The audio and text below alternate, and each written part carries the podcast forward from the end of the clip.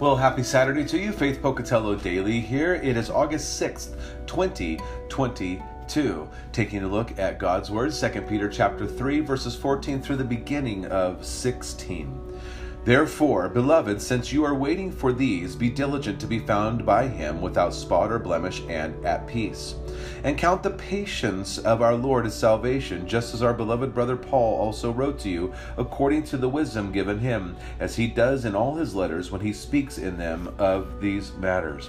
So, this idea of counting the patience of the Lord as salvation. You know, it's interesting. We're so thankful when God has been patient with us. We're so thankful that God waited for us. We're so thankful that God uh, suffers long with us, but yet we find it very difficult often to suffer long with others. And so we need to realize that God is the one who is the patient one. He wants people to come to salvation. And so we need to draw from the very nature of God. The Holy Spirit is working the very disposition of Christ into us. So we need to draw from that disposition, the fruit of the Spirit, one being patient, patience, so that we can wait for people to come to the knowledge of Jesus Christ. Now, there's some people that maybe we wrestle with, and maybe this isn't our heart's desire for them, but we need to realize that the love of God is exhibited in his patience towards sinners.